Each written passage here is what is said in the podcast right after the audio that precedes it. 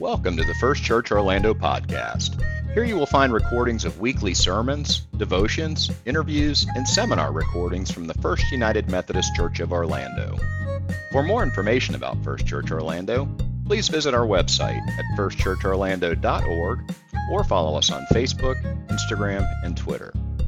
Now, enjoy the podcast.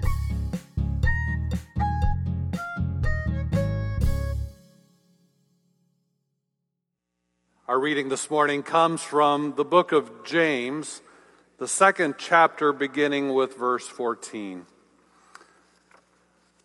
My brothers and sisters, what good is it if people say they have faith but do nothing to show it? Claiming to have faith can't save anyone, can it? Imagine a brother or sister who is naked and never has enough food to eat. What if one of you said, Go in peace, stay warm, have a nice meal. What good is it if you don't actually give them what their body needs? In the same way, faith is dead when it doesn't result in faithful activity. Someone might claim, You have faith, and I have action. But how can I see your faith apart from your actions? Instead, I'll show you my faith by putting it into practice in faithful action. It's good that you believe that God is one. Ha! Even the demons believe this, and they tremble with fear. Are you so slow? Do you need to be shown that faith without actions has no value at all? What about Abraham, our father? Wasn't he shown to be righteous through his actions when he offered his son Isaac on the altar? See, his faith was at work along with his actions. In fact, his faith was made complete by his faithful actions. So the scripture was fulfilled that says Abraham believed God and God regarded him as righteous. What is more, Abraham was called God's friend. So you see that a person is shown to be righteous through faithful actions and not through faith alone. In the same way, wasn't Rahab, the prostitute, shown to be righteous when she received the messengers as her guests and then sent them on by another road? As the lifeless body is dead, so faith without actions is dead. This is the word of God for the people of God. And now, O Lord, may the words of my mouth and the meditations of each heart be pleasing and acceptable to you, our Lord, our God. Amen. Early in ministry, every pastor discovers that they're not just a spiritual leader very early in ministry, you discover as a pastor, you are an institutional leader with the building to take care of, a budget to manage, fundraising to do, a schedule to maintain, communication that needs to be managed, neighbors to relate to. You realize very quickly that a large part of your job as a pastor is institutional management. Most pastors go to seminary to learn how to teach the Bible and to preach and to teach people to pray and to offer pastoral care. Ironically, the thing you're least prepared to do when you leave seminary is often the thing you do the most. So I've had to be intentional through the years to learn how not just to be a spiritual leader, but to be a leader. And one of the questions I've learned to ask as a leader is this. I, in fact, I would say it's, it's a question that every organization, whatever kind of organization it is, needs to ask. Doesn't matter if you're a liquor store or a law office or a doctor's office or a yoga studio or a convenience store. It doesn't matter. Every organization at some point should ask itself the question what difference would it make if we ceased to exist? What difference would it make if we ceased to exist? If we just weren't here anymore? And a related question that may be just as important what difference would it make and to whom would the difference be? You see, it's a question of purpose. It's a question of relevance. It's a question of who we exist to serve. It's, it's an honest reflection to, to ask w- would someone even notice if we weren't here anymore? Who would suffer? Who would not be served? Or maybe the opposite, who might benefit if we're gone? Unless your organization is self funded, exclusive, by invitation, members only, any organization that has customers, clients, or members has to ask itself what difference would it make and to whom if we cease to exist? It's an invitation to take a look at your organization from the outside in, not merely from the inside out. And so we have to ask the question what difference would it make if First Church Orlando vacated the premises, closed our doors, ceased to exist? Now, my hunch is, by virtue of you being here, it would make a great deal of difference to all of us. It would matter a lot to all of us. It would be a terrible loss to all of us if First Church were not here. It would certainly make a big difference in my life. I'm employed here. But I hope you know by now it's more than that for me. And I know it is for all of you if this church were not here for us, we'd lose important relationships. We'd lose a place where we've been nurtured spiritually. We've been, we'd lose a place that we belong to, something bigger than ourselves, a family, a place we've been invited to discover and use our gifts, a, place that some of us have heard our callings, a place to love and be loved, a place to connect with God, like we've invited you to do in here this morning, a place that important events have happened in our lives uh, baptisms, confirmations, weddings, funerals, and more. But that's us.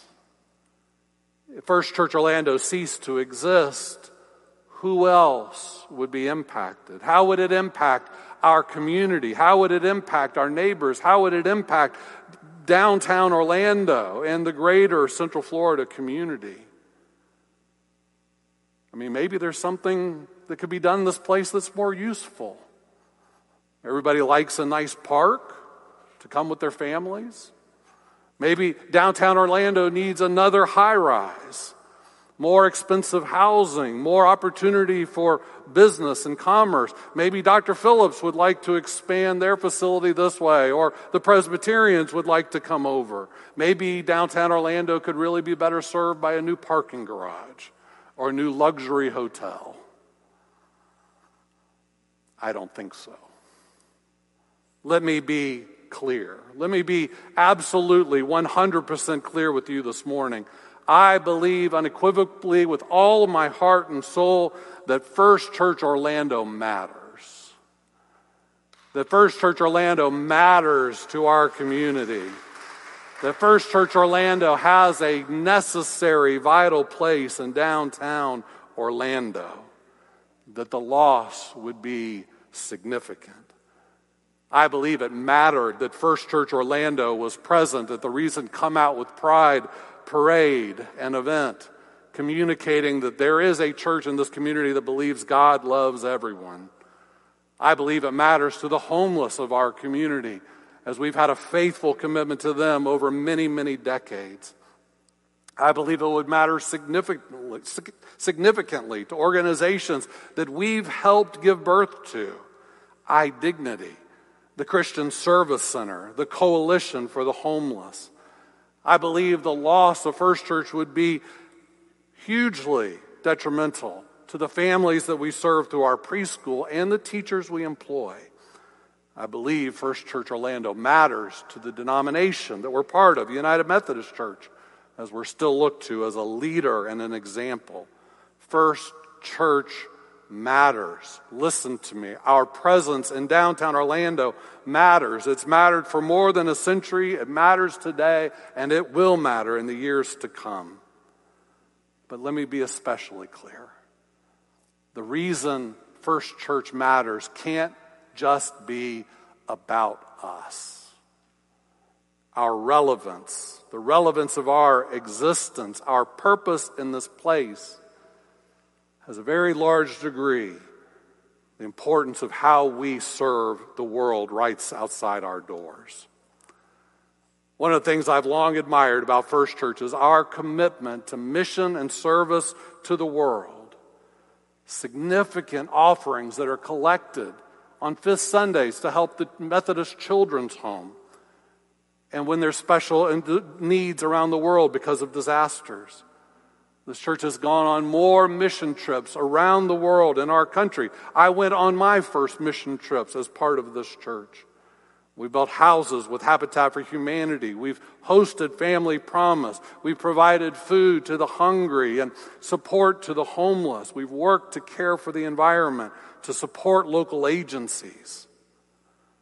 But I need to tell you a concern that's been articulated to me during the pandemic as we did our, our debt retirement campaign, started it not too long ago, and now as we are in our annual stewardship campaign.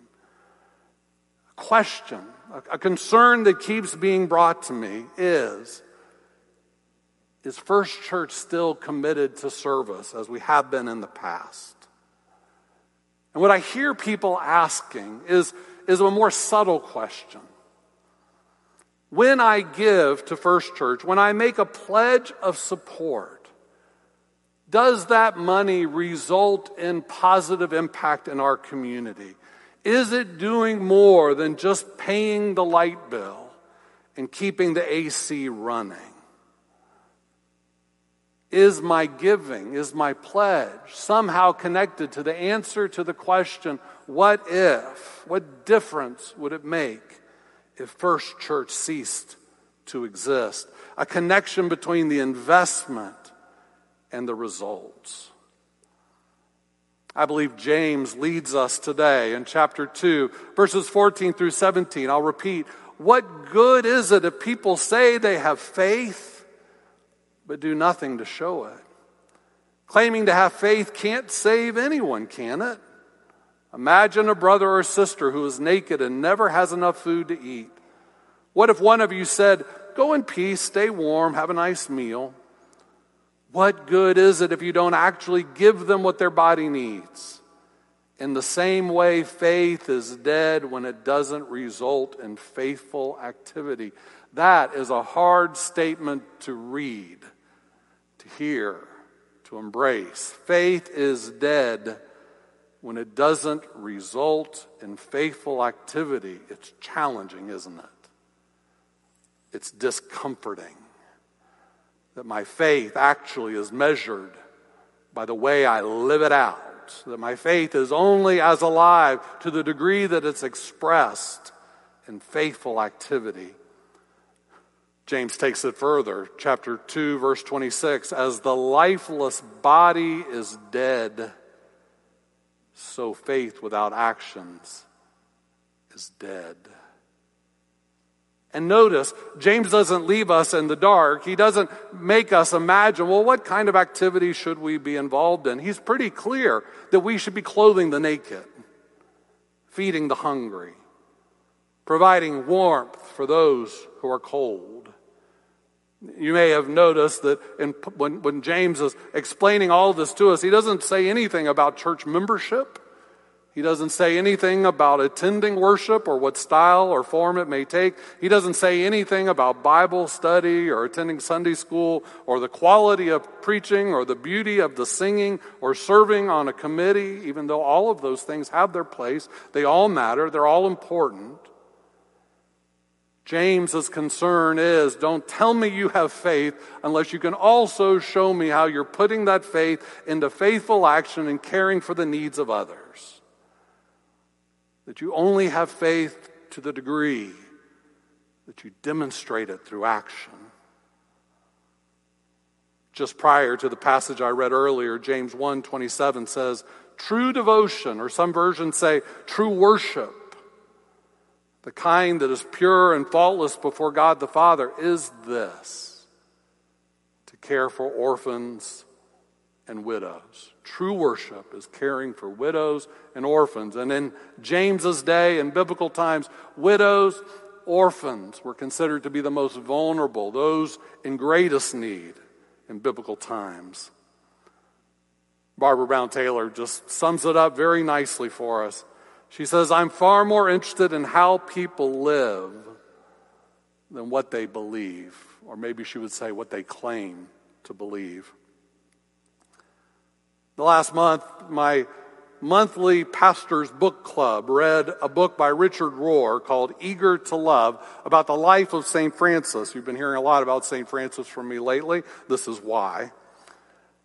Father Rohr says that St. Francis was known for what he calls a performative theology. Performative theology. It's the first time I've ever heard that expression, a performative theology.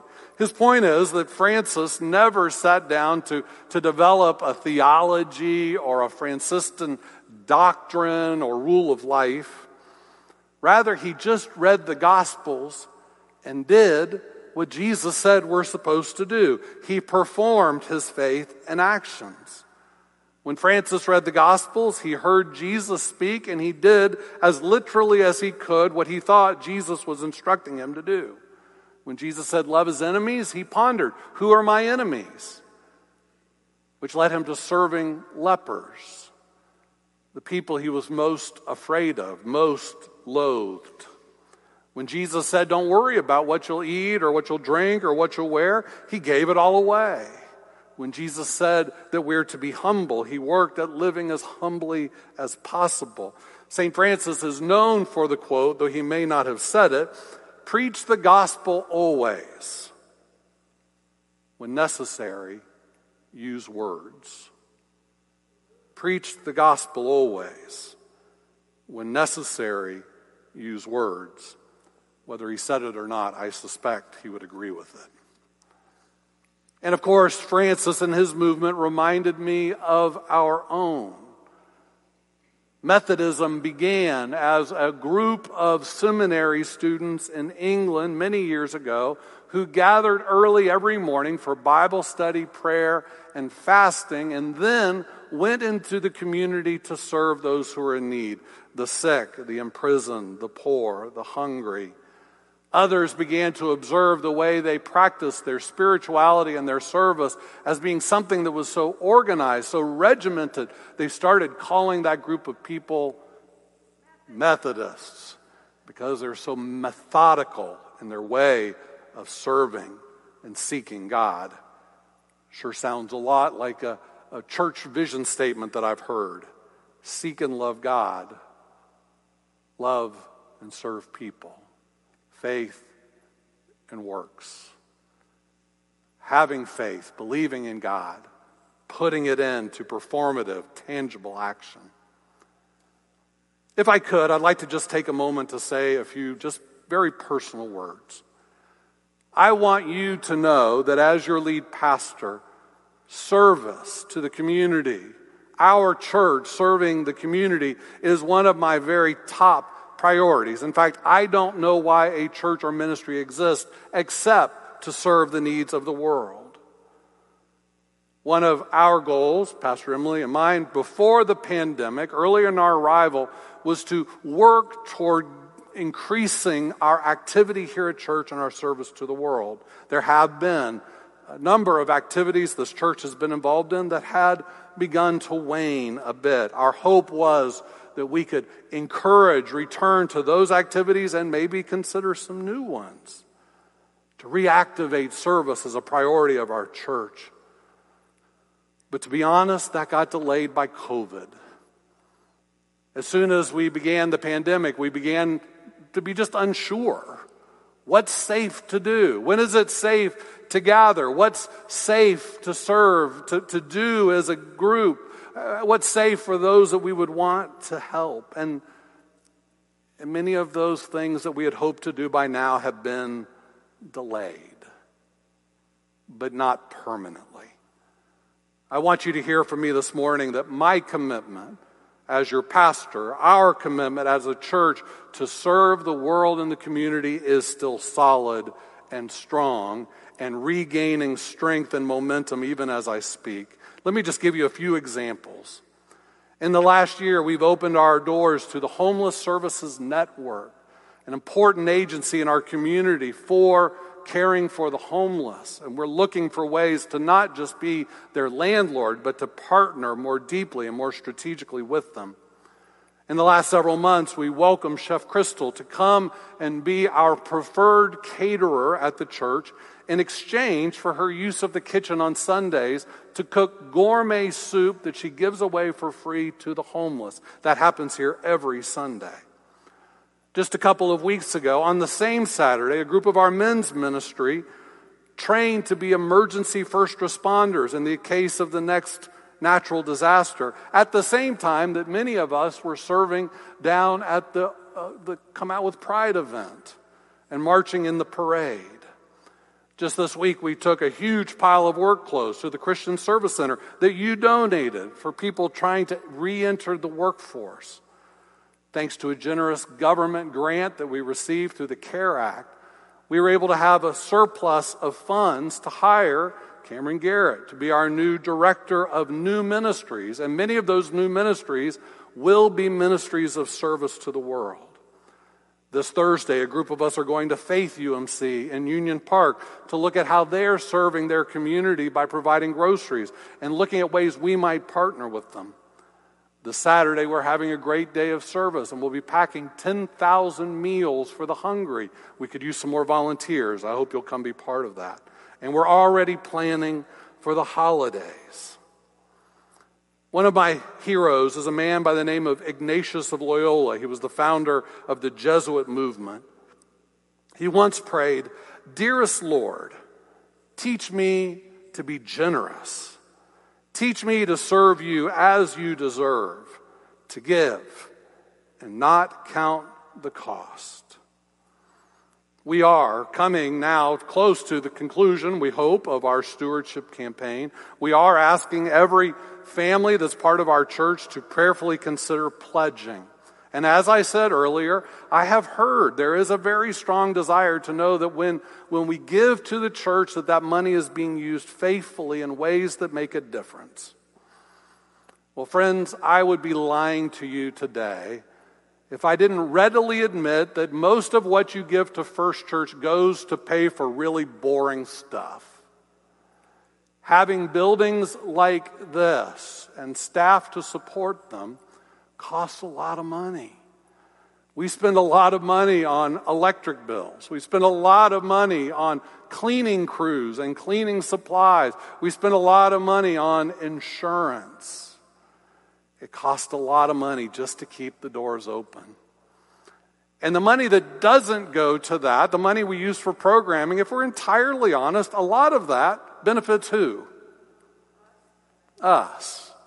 Beautiful place for us to worship, programs for us to participate in. In many ways, the money we give to the church is for us. But I want you to hear my commitment. I want you to hear, first of all, that our commitment as a church to serve it has not wavered. I want you to hear my commitment that every dollar you give to this church will be used as faithfully as we can.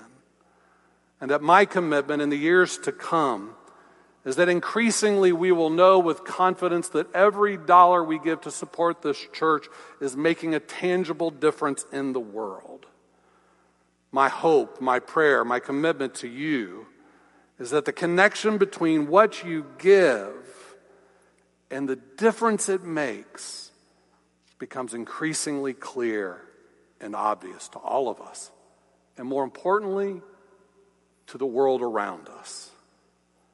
Friends, the question we have to ask from time to time is what difference would it make if First Church ceased to exist? I believe it would make a terrible difference. Orlando needs First Church just as we need First Church. We must be a church that continues to lead as we serve. Let us pray. So, Lord, make us, form us, shape us to be leaders who serve to be a church that serves, to be disciples who put our belief, our faith into tangible action, just as this church has done for decades upon decades. May our service grow. May our impact grow. May the light you shine through this place become brighter and brighter. In Jesus' name we pray. Amen.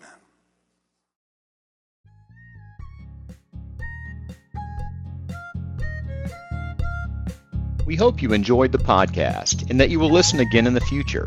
If you enjoyed today's message, we hope you'll subscribe to our podcast on your favorite platform and share it with others on social media.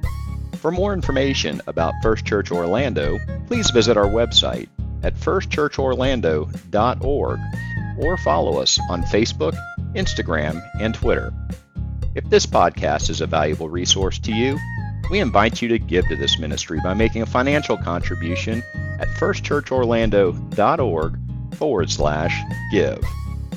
Now, may the Lord bless you and keep you. May the Lord make his face to shine upon you and be gracious unto you. May the Lord lift up his countenance upon you and give you peace.